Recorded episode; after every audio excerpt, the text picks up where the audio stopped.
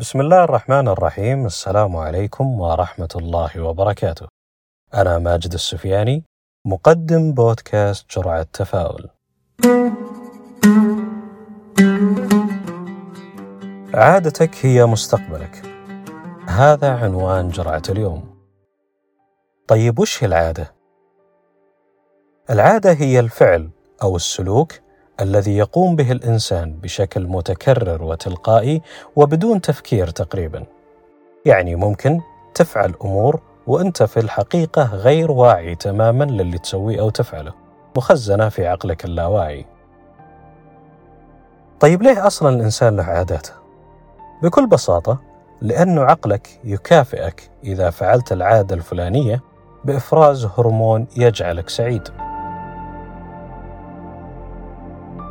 مثل ما أغلبنا يعرف أن أوضاعنا وأحوالنا الآن هي نتاج ماضينا ومستقبلنا هو نتاج حاضرنا.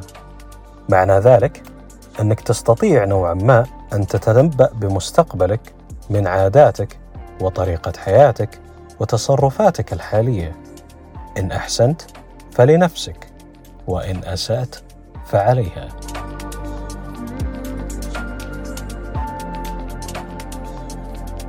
إذا تلاحظ أن هناك جوانب في حياتك محتاجة تحسين أو أهداف في بالك تبغى تحققها مثل تبغى تكسب عادة ممارسة الرياضة يوميا أو هدف أنك تقلع عن التدخين أو هدف أنك تكسب عادة النوم المبكر أو تناول طعام صحي أو خسارة وزن أو أي هدف من الأهداف.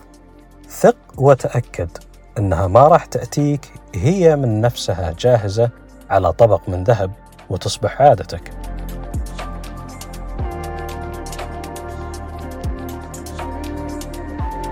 نعترف وبكل صراحة أن اكتساب عادة جديدة وجيدة يتطلب مجهود، ولكنه ليس مستحيل.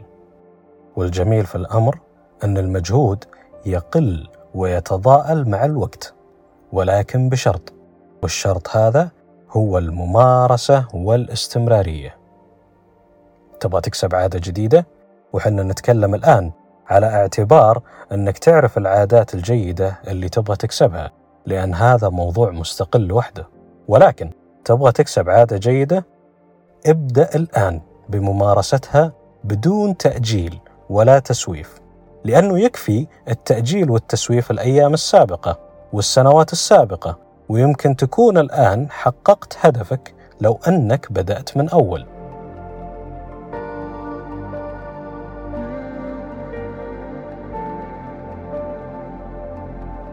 الممارسة اليومية حتى لو بشكل بسيط يعني بخطوات صغيرة يبدأ معها المجهود يخف تدريجيا وتصبح العادة اللي تبغى تكسبها أسهل يوم بعد يوم. فقليل مستمر خير من كثير منقطع.